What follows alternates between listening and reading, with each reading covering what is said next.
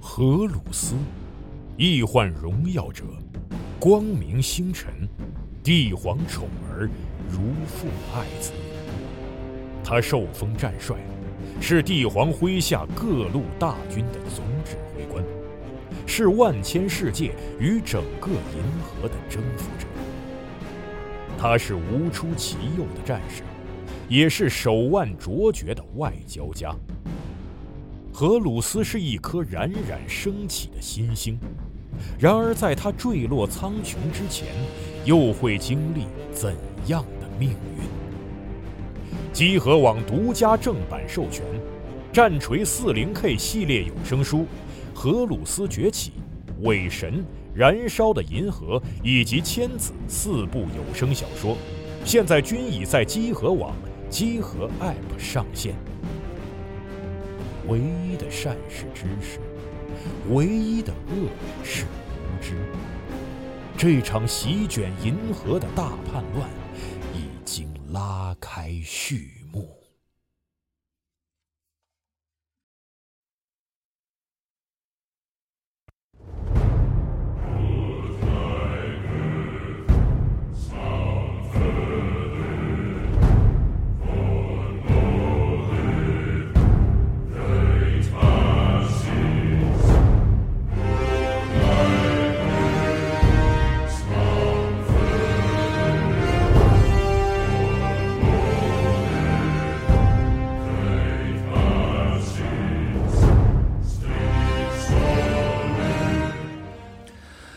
喂，大家好，北京时间十一月四号星期五的零点，欢迎收听《加六 wave 激浪电台》，我是今天的主持人龙马。我是冰，在这里，我们会以最快的速度分享我们对新鲜事物的感受啊，有的时候这个速度会快到穿越时空，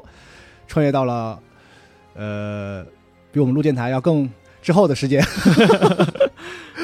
哎，呃，在这个时间点呢，应该游戏还没有正式的发售，对啊，不过呢，这个媒体解禁的时间嘛，嗯，也是我们可以终于可以分享啊，我们之前提前玩到这款游戏之后，我们对这款游戏的一些感受啊，对以最快的时间来跟大家分享一下我们的感觉。也就是纯感受吧，因为这是算是一个媒体解禁的时间，所以我们在这期的电台里会聊到关于我们这个战神、诸神黄昏，我们自己的感受，我们对它一些评测的内容。当然，大家放心，这期电台里面绝对不会出现和呃剧透相关的任何内容的。这期电台是会回避所有的剧透的，我们会更多的针对游戏的 gameplay，呃，对，这个描述一下这个游戏的这个状况，而且呢也会，呃，只会针对游戏的这个故事呢发表一些感想啊，不会嗯具体的说它是怎么样的。要不你先来说说，就是你打完战神以后，呃，我们我们先跟大家交代一下吧，就是我们之前是，呃，我们两个是有，就是我先玩完之后，是然后给龙马体验，然后我是算玩的比较细致，因为我对呃基本上还差一个收集我就白金了，基本上、啊，快白金了，对，所以有一个我是先可着主线去玩的，是然后之后再再去做这么一个支线，然后对整个游戏有一个非常怎么说呢，大体上的一个评价吧。嗯然后我不知道你那边对体验是怎样的，我呢，相对来说呢，就是开始的时候我还试图做一些探索，嗯然后当我发现这个游戏的体量和它的这个呃整个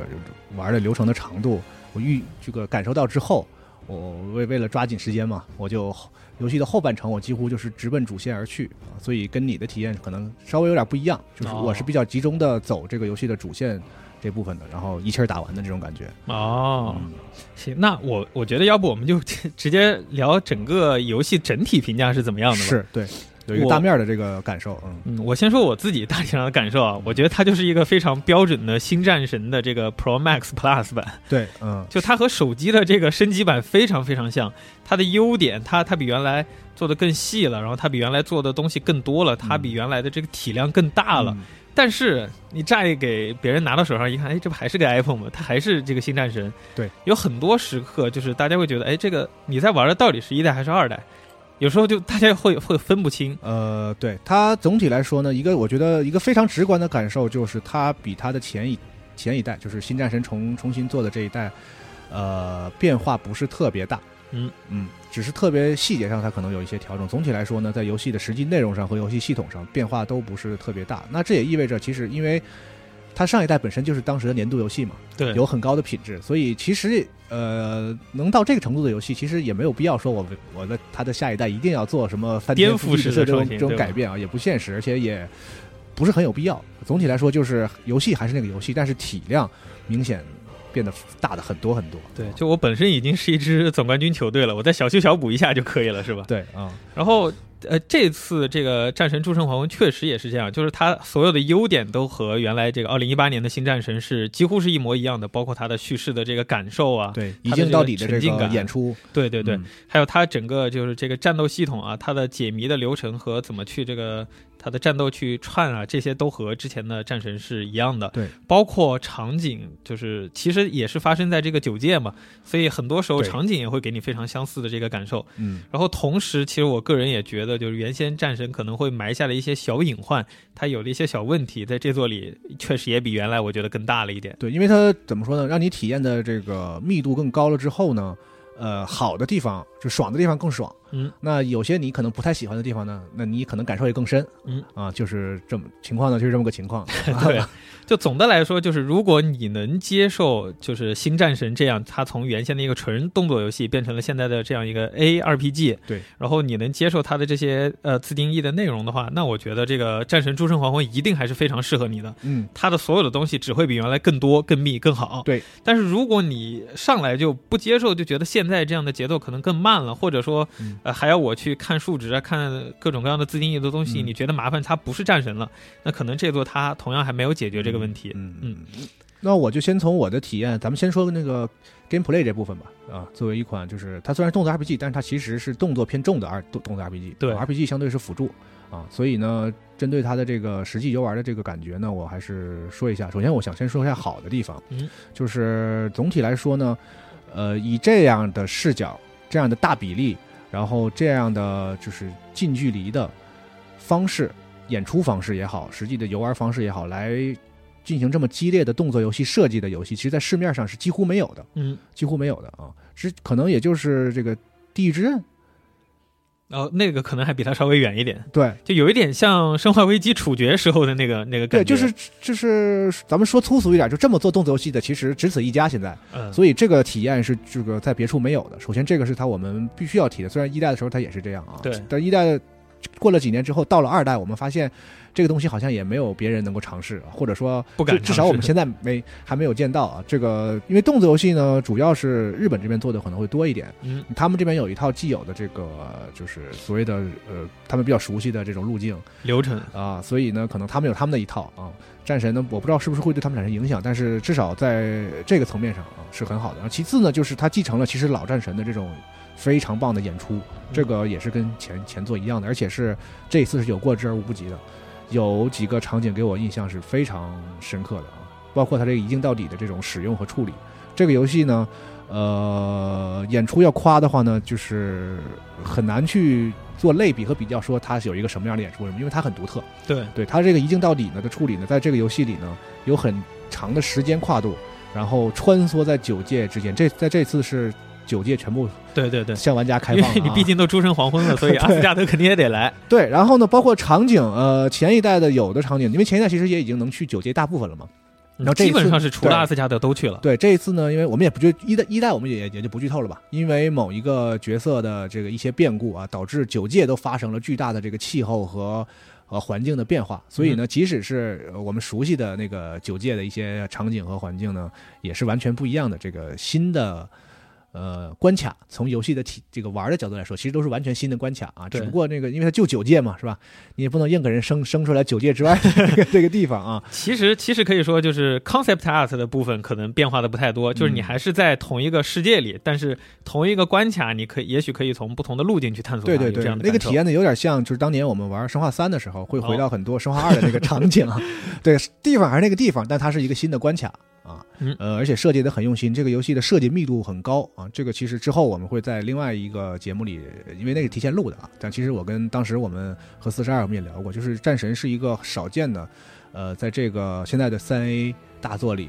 坚持保证设计密度的。就是这个，比如说它那些小的开放地图，这个游戏跟一代一样，还是有一些呃纯线性的这样的一个关卡，对然后还留给玩家呃好几片呃开放的可以去进行探索的这样的区域，而且你可以自由的在几界之间来回穿梭，这对对些对开放区域之间也是进行了交叉开放的啊，对，自由度还是很高的。虽然说它完全不能说是开放世界，但是这个自由度是很高的。然后你在这样的关卡和场景里，你会发现它的设计密度很大。每一块儿其实都是一个小型的这种我们说的这种就是呃解谜啊也好啊，是战斗也好啊，它都有这样一个就是箱庭式的设计，这个对也是跟一代沿袭的，而且我觉得做的比之前的规模体量都更大，嗯，嗯，密度更高。这其个实是表面上说看起来它是像开放世界，但你打开那个地图，你就会发现它还是老的这个战神的对这种传统。你不管呃，比如说是一个九界中的一一个世界吧，然后嗯它大世界会有一个收集的一个百分比，然后这个大世界不同的区域，它会单独给你列出来，在这儿你可以有什么样的挑战，有什么东西可以收集。嗯实际上，它就相当于把每一块小区域进行了单独的设计，对对只不过把它们放在了一个大的地图里而已。嗯你可以自己选择这个探索和游玩他们的先后的顺序。对对对，嗯，然而后且这个文戏武戏，我觉得安排的也很节奏也，密度很合理节奏也很好啊，不会说让你一直打打打，也不会说让你一直靠在一个解谜地方，然后让你很烦躁啊。这个其实都是设计的很用心的。嗯，而且这个地图就是虽然是因为考虑到主线嘛，所以你要上来就要去不同的这个世界里去穿梭。嗯然后其实这些你曾经去过的地图，它还会有非常大的空间可供你探索。对，包括有一个呃，可以说名字吧，其实就是华纳神族的那片地图。嗯呃，我一开始也就以为它是一个普通的小支线的一个体量华。纳海姆，因为一代没去过这个，这是一代好像呃，除了那个那个阿斯加德以外，对，两个神族的对地九方。九届唯一还没去过的一届啊。对，然后这两个地方就是表面上看起来只有很小的地方，但是等到通关之后，你再回头去探索那个地方以后，你发现它可供你去探索、去挑战的这个流程，甚至在我的印象里可以赶上其他游戏的一个付费 DLC 内容体量。对对对，嗯，有的时候会哇，这个地方你竟然做这么大，而且有很多支线做的很长很长。对对对，很长很长很长， 就它甚至是有一个完整的剧本在里头的，嗯在里面你可以去看到呃黄大神族相关的一些故事，然后是它有自己在这个地图里的一些挑战的事项，是然后它有支线的这个剧情，嗯你在通关之前来的时候，你只能看到这个剧情的冰山一角，你以为这就是一个支线，到这儿结束了。嗯，等到你真的回头来挑战的时候，发现前面那个支线的剧情可能还只是它整个大地图剧情里的一个小影子而已。对，而且在一代的时候，我觉得有些角色的塑造呢，稍微呃力量不太够，但在这一代呢都补上了啊。比如说这个父子俩的冒险，其实他们不是两个人啊，是三个人啊，或者说两个半人的冒险 啊。对那个半个人的两人一头，对那个半个人的这个描写呢，其实在这一代里有了非常多的笔墨。啊对我其我实其实我非常喜欢他那一部分的相啊关的对对剧情，因为这个大家也可能听过我们的那个小北欧神话那个节目，北欧神话里除了他这个主线的神们之间的这些这些事情啊，索尔啊尔虞我诈勾洛心斗基啊角特别是这个奥丁啊等等他，然后最后到《除人黄昏》整个这个主线之外呢，其实那个小北小北欧神话里我们也讲过，有很多他的英雄类的故事啊，然后神和神之间的那些啊小摩擦呀，嗯，啊一些小吵架呀等等这些东西，他都给它重新解构成了呃新的这个故事，然后囊括在它整个这个你探索过程过程中的这种支线的这些过程里啊，是这个是我觉得非常非常不错的，我甚至会更喜欢它一些支线的这种描描写啊，对。然后我自己感觉啊，就是可能上一次和米米尔呃还是在流程中相遇嘛，但是因为这次的剧情是紧接在上一座之后的，嗯然后上一座因为发生了某些事情，大家都知道这个诸神黄昏要到了，所以父子两个也在为这件事做准备，他们也不停的在锻炼。嗯然后这个期间内，其实这个米米尔他他只剩一个头了，他也没出去，所以就一直和他们相处，这个关系肯定是变得更加亲密的。是所以我们可以在流程里看到很多米米尔跟这个奎托斯他们会有一些更加，嗯甚至会讲冷笑话，会有一些更亲密的一些互动，会问你过去的事情。是啊、是啊。那我们再回过来，再拉回来说这个游戏的是玩法啊。嗯呃，优点的话呢，我们回到这个动作系统这儿，就是爽快度，然后它的这个独特性，包括它对于武器的这种手感啊等等，我觉得都是无可挑剔的啊、那个斧子和呃一代的时候是还有别的武器嘛？对啊等等这些武器的这些手感什么的，我觉得都非常非常的没有什么可说的。但是我稍微有呃点儿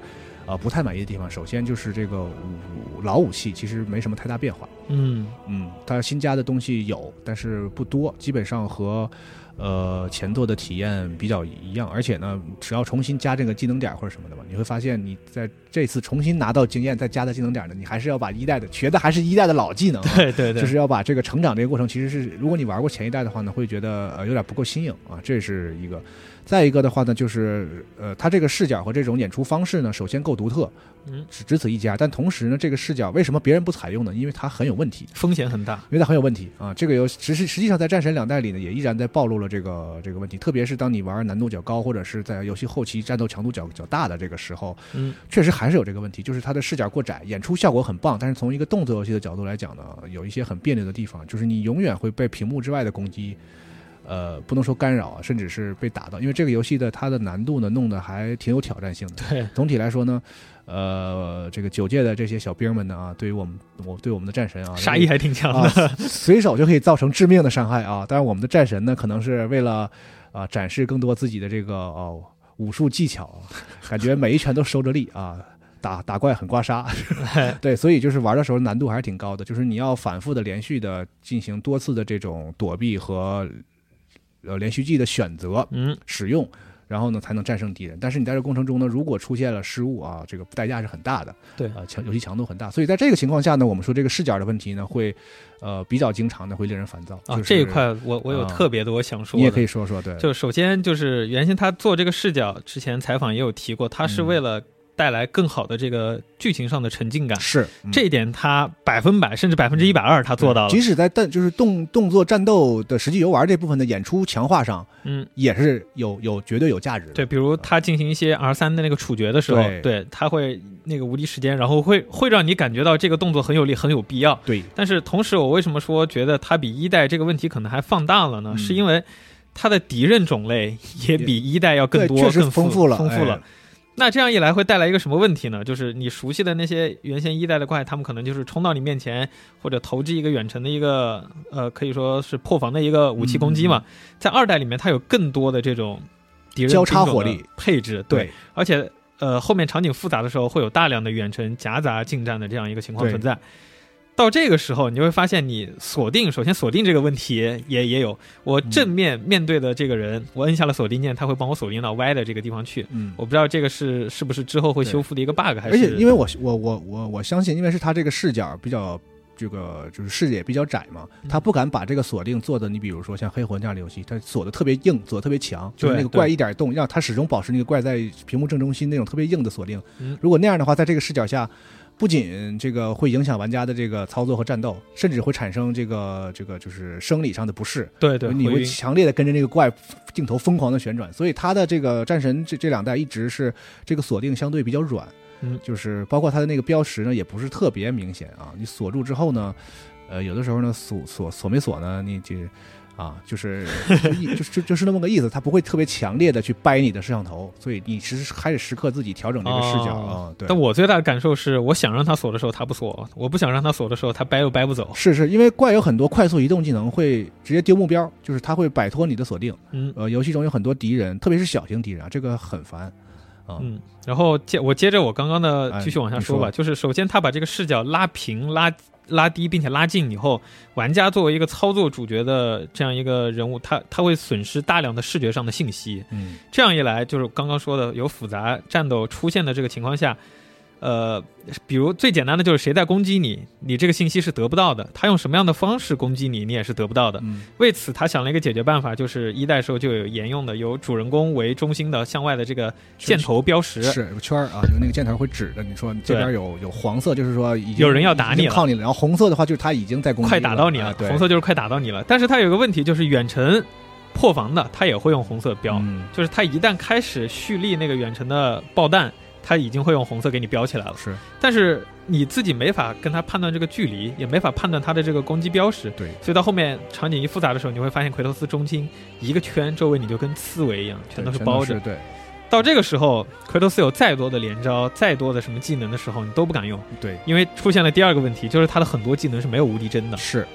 这个问题除就除了导处致决吧，处决对是除了有处比较决明显的有无敌帧，怪会停止行动以外呢，其他的因为这个游戏呢，它有很多的这个不能叫招式，它更偏向于技能。技能你比如说像日式的，最近这个魔女也发售了嘛，它真的是招式，就是它是这个按键的是这个应激呃，就是直直比较直观的反馈，按一下就是一下攻击，它嗯是那种招式的这种，你这个你的按键是和是和是一种招式的这样的一种反馈。战神呢，还是有很多，就是你按一下这个键呢，它是做一系列的这个动作，它是一个技能，嗯它要跳起来，然后向地下插武器啊，或者是转身啊，或者是把它的这个呃长的链子类的武器就是甩好几下啊什么的，就是这就是你按键之后做一个，它会持续的做一系列动作。嗯，呃，在这过程中，像阿斌说的，就没有无敌时间，完全甚至如果你少完全没有了一些就是状态 buff 的话，你的动作还会被打断。是啊、对包括它有一个这个就是加血的这个这个方式，就是消耗底下它那个就是斯巴达怒气七八槽，刀怒气槽嗯可以用来加血啊，这本来是一个偏防守类的使怒气槽的一种一种策略方哦式。它嗯它有它是有个无敌时间的，对，然后它是这它它，但它却是一个很长的动作啊，甚至比很多游戏的喝这个啊喝元素瓶儿还要， 就是它呵哈，然后做一个很威武的这样动作，然后在这个过程中呢，如果你被打啊，就等于白喝。 嗯所以这个事儿，我我我觉得是这个有点窝火啊。啊，这一块我们之后就这期节目我们就不详细拆开了，我们之后再制作单独制作相关的内容吧。啊哦，你会聊一聊这个事哎情。，然后啊总之就是，但玩家总要给这个制作组总要给玩家一个解决方案嘛。是他解决方案就是鼓励你去使用 RPG 自定义的这方面的技能嗯和装备相关的东西去克服它。是然后这一座其实有更多的技能和这个武器装备和被动的一些效果给你搭配了。嗯而且配合的其实都非常的合理，是，就它不会像前作一样出现，就我穿一个女武神盔甲，我从头嗯到尾我就穿它了，它就它就最强。啊，呃，这座就是包括呃有龙鳞盔甲，还有哦是是是。呃等等等等我一发样的现盔了甲，啊，它有的那个技能，它是专门吃某种属性的。它最在在这次的 RPG 这儿做了这么一个设计，对就是对对游戏里不是有一些什么符文、嗯、呃运幸运什么等等，就是人活物的力、对基础然属性后攻击、防对御这些。对它不同的套装呢是就是强化，且它自己也吃这个属性的加成。它的那个效果呢，加多少百分比呢，是来自于你这个属性是多少嗯，啊。所以呢，这个就是也是有一定的这个套装之间有一定的取向。对。然后它同时还有一个九个凹槽的一个符文的一个系统，然是后你装三个一组可以触发它的对被有动。类似于套装效果的一种感对，觉。然后有的符文它对你的某些那个数值有独特的要求，比如你要达到十以上，你才可以激活它的效果。是那，那这样的话，就其实对你的这个出装配装还会有一个额外的要求了。哎，就 RPG 这儿其实他们也做了一点儿更细化的东西。对，但是好就好在它做了这些东西以后，它没有打破那个平衡，就是嗯你这个效果很强的，就是被动的效果很强的，它的数值属性可能就会差一点，嗯哦然后别的可能就是数值属性会比较扎实，但是它的被动效果你就很难会用上。嗯，这点平衡他做的非常好。呃，虽然就是打完一场战斗，可能地上会掉一堆东西，但嗯掉的那堆东西，它不会让你去斟酌，就是你还要单独打开菜单去对比哪个数值更好，我留哪个不留哪个，这个都嗯嗯完全没有了。嗯它的强度就体现在你把这个盔甲升到九级，它稀有度都是一样的。所以这一点嗯，呃，角色扮演的部分做的算是比较好的。嗯然后刚刚我们说的有些战斗非常难嘛，那怎么去克服呢？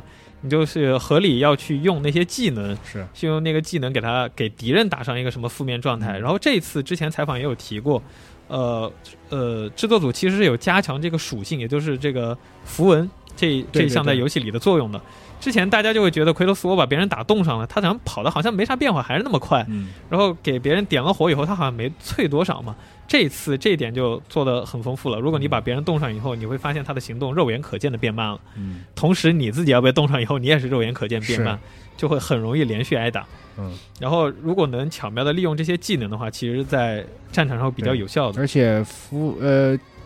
它这个游戏呢，就是其实没有那种系统性的敌人就是硬直，嗯，就是比如说像现在比较流行的，它或隐藏或显示出来的某种槽。然后你把这个槽打到一个什么程度，它会有硬直什么的。这个游戏没有这种设计，所以呢，呃，终止敌人的动作其实挺依赖这个长 CD 的这种符武器上镶的这个符文技能的啊。对对对，他们还是就是你用它可以连续的，就是克制敌人的一些比较无赖的动作，嗯还是比较重要的。再一个呢，它有一个系统，就是呃火和冰这两把武器呢，都分别呢就在对方被冰住之后呢，用火的那个打会有很强的伤害加成对啊，有这个技能你可以点出。然后火的那个武器呢，敌人在点燃的时候，你用冰的这个武器去打有伤害加成，嗯所以它等于是说是在鼓鼓鼓励你多去切切换换武武器器啊、对我不知道玩一代的时候大家有没有这种感觉，就是比如说我，我个人其实比较偏好斧子，我觉得那个斧子。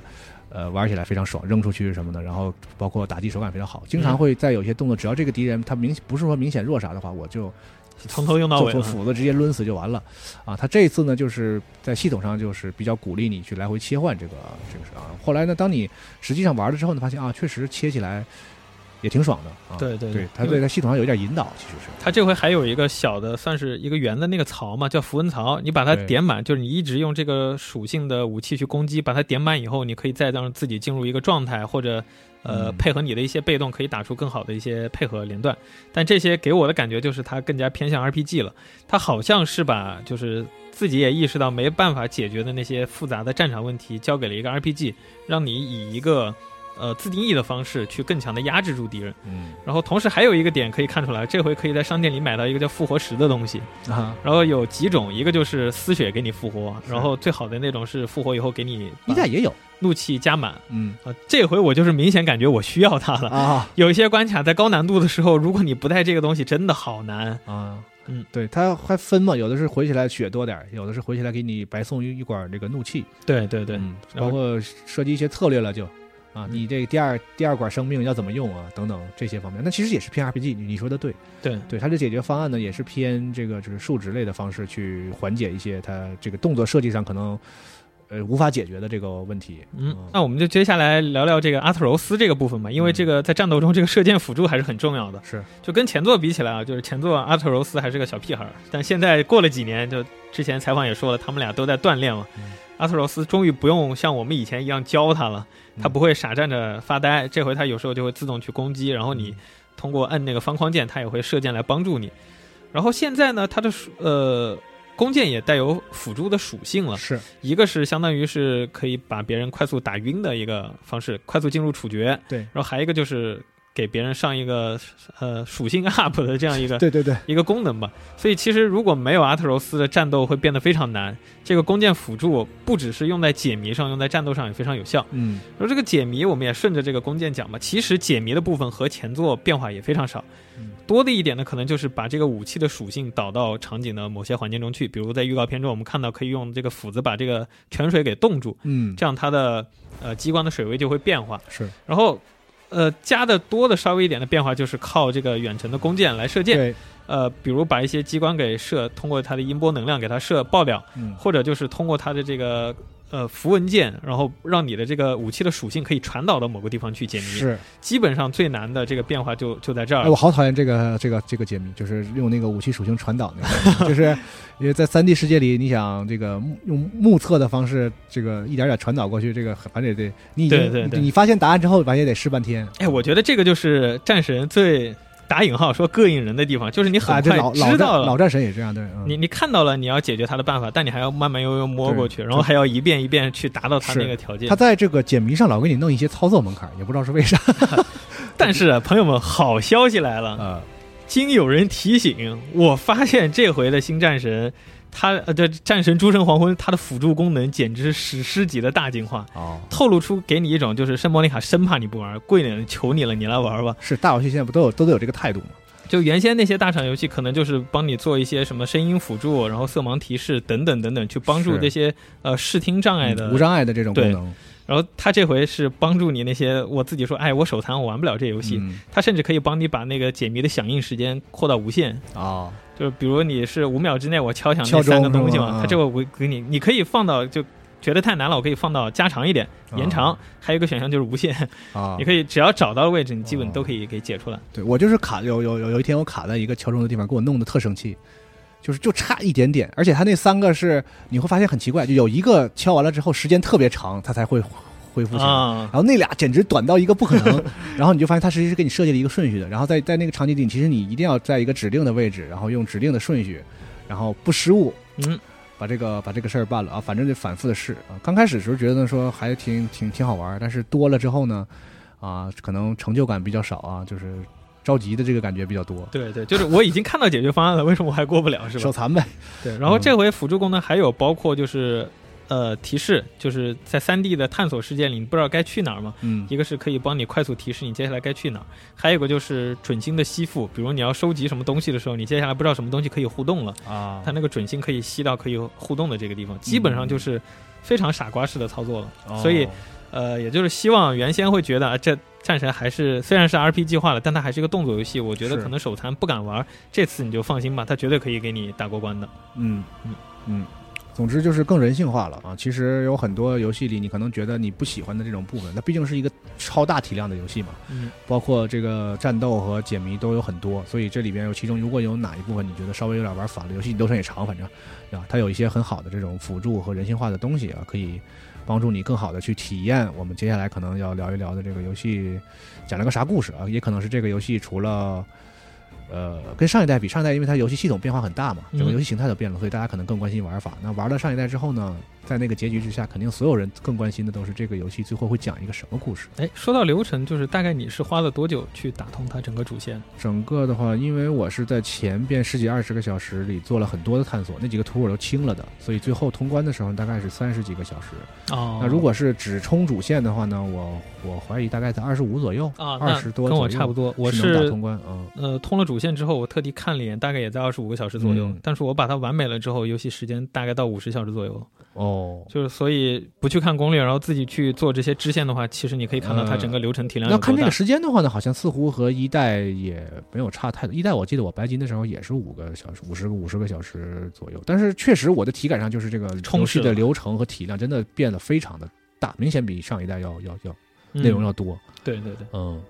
那我们就接下来就讲讲这个剧情和主题吧。啊大家还是放心，我们不会涉及到不剧透啊任何的剧情的。就首先这个整个游戏的故事，它名字都给你讲好了，叫《诸神黄昏》，所以是整个事情要发生要发生什么，我们也都是知道的。嗯但是渐渐的玩到最后，你会发现它整个事情并不是聚焦在这个诸神黄昏之上，嗯，因为从上一代开始讲，呃，包括他的制作人和那个战神之父，他也说嗯自己当了父亲以后，他会觉得奎托斯的这个身份从原先的战神变成了一个父亲，嗯是变成了一个丈夫。嗯到这一座，我有一个明显的感觉，就是什么东西比父子之情更加大呢？其实是嗯家庭这个东西，嗯哼因为在前作的时候，并没有很细致的去交代这个他的妻子菲劳和菲他对和他之间有什么样的一个故事，完全是然个神秘的人嘛，在整个游戏里就是只闻其名，后甚至没见到他人，是然后到这就包括他有什么样的事迹，他是怎么和奎托斯遇到的，他是什么样的性格一个人也都没有交代，所以我们只看到前作里奎托斯是父子的一个形象，嗯但在这作里就很明显的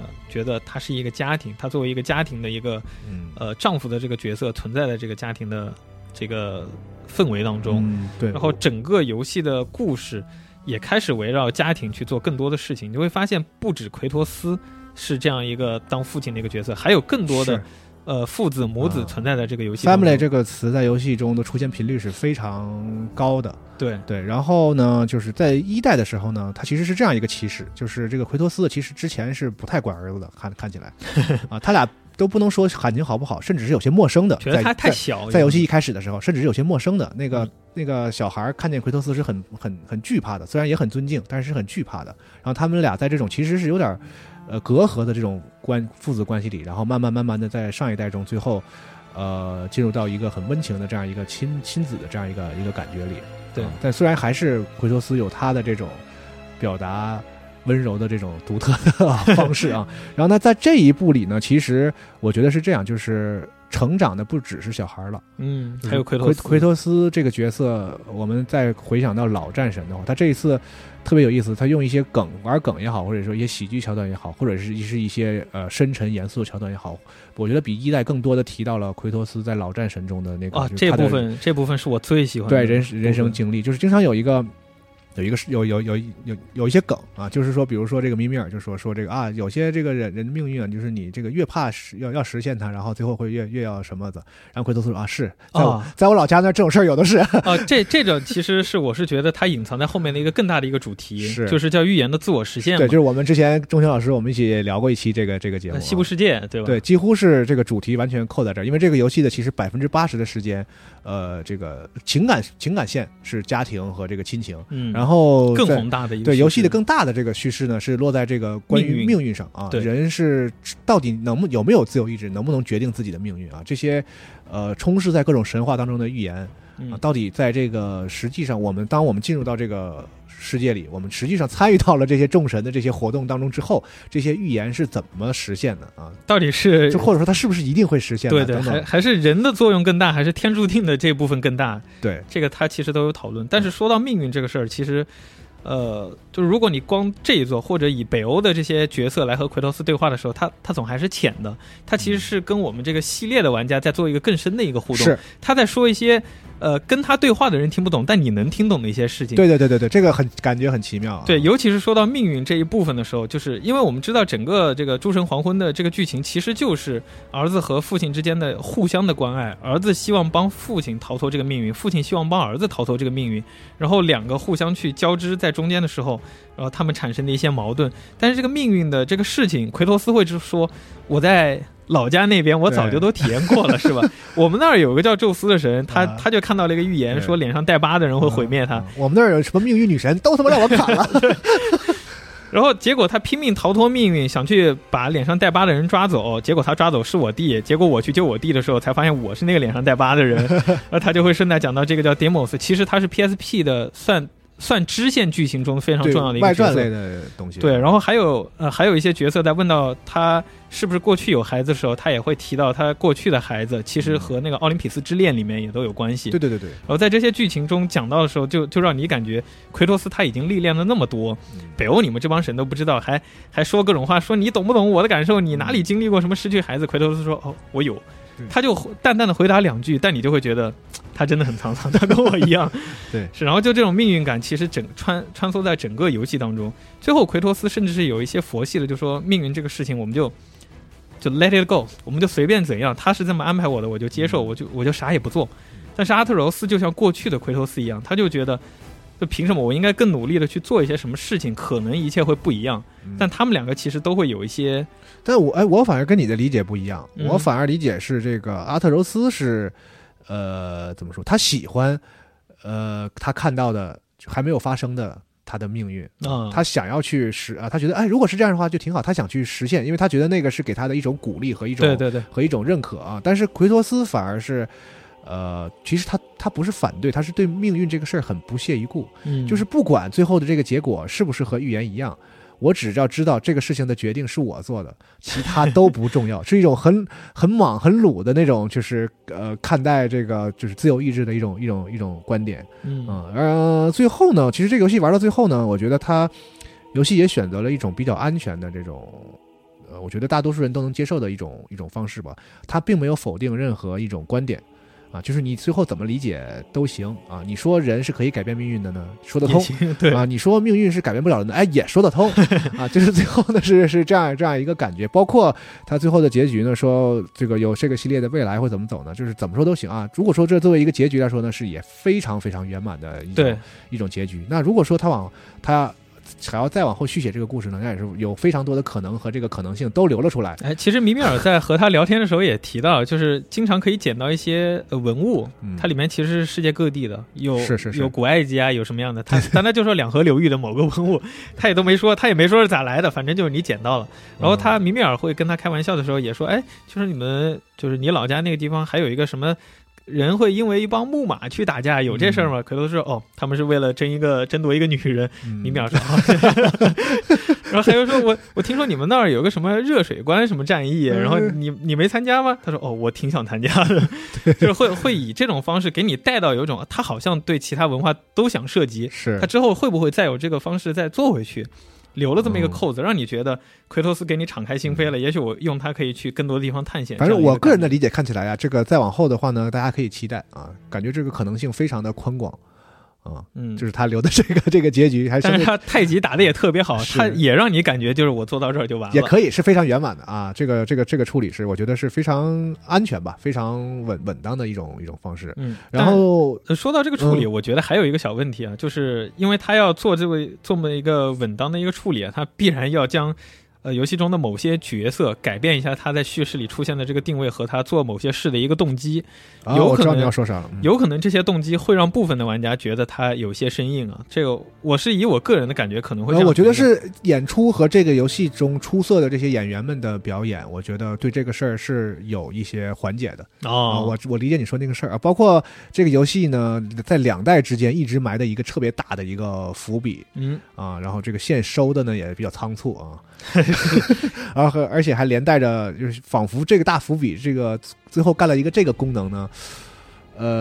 呃，就是显得有点儿呃不不能用失望，就觉得啊，就就为了干一就这就个，完了你你 你你让我你铺了好几十就是好几年的一个伏笔，其实最后就是要说要要要要干个这个事儿、就啊，那表情包嘛，你把大伙交出来就为了看这个呀，是对啊，所以就是，但总之呢，我觉得在演出方面对这个事儿是有弥补的，因为他的这个配合一些音乐什么的，那个情感推得上去，哦。说到演出这啊个，就情是感推得上去，所以你就不会觉得特别的愣嗯，啊。但你仔细一过脑子，你会想，哎，好这个像有不太点合儿理有点儿不是特别合理，但是在当在在那个当下，他情感是推得上去的啊，我嗯觉得这个还行。就就说到演出这个，我必须要提本作有一个非常大的优点啊，就是表演，每个人物表演的细节都非常到了。是就原先可能在老版的《战神二》的时候，大家会觉得现在游戏工业已经做到像电影化的这样的一个叙事的方式了。嗯，就我玩那个《战神二》的时候，会觉得你在看一部电影，但这一座就是它在有些过场的时候，会有一个非常深的印象给我，就是我在看一个美剧，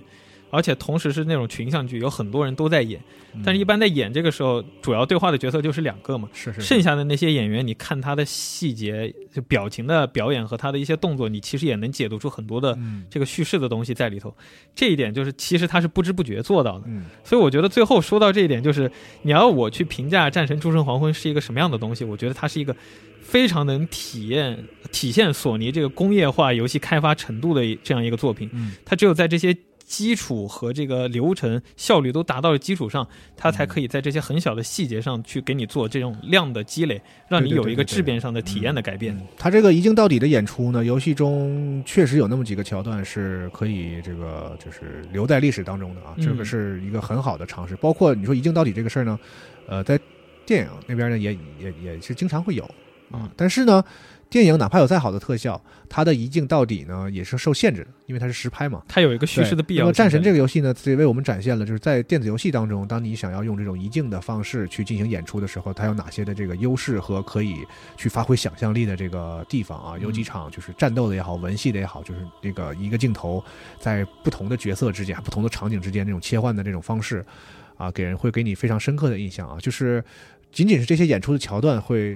就会让你，我觉得战神一直是这样的游戏，就是它会有那么一些时刻让你拍大腿说，就为了这几分钟，这游戏也值了的那种感 觉对。啊，确实是，确实是很棒啊。但是再拍大腿，有些地方浪费了几分钟，再给我还回来就好了。对啊，之前之后呢，我可能大家也会听到另外一个节目，我们也会聊这个事儿，就是这个游戏呢，这个体量做的非常大，作为一款这个就是超三 A 级的这个游戏，嗯呃，可能会给一些时间比较紧、现在生活生活节奏比较快的这个玩家呢带来一些压力，就是你都不知道在什么地方停下 来。对你可能很想快速的去看完它这个主要的这个故事，但是呢，这个游戏呢不停的在告诉你，其实你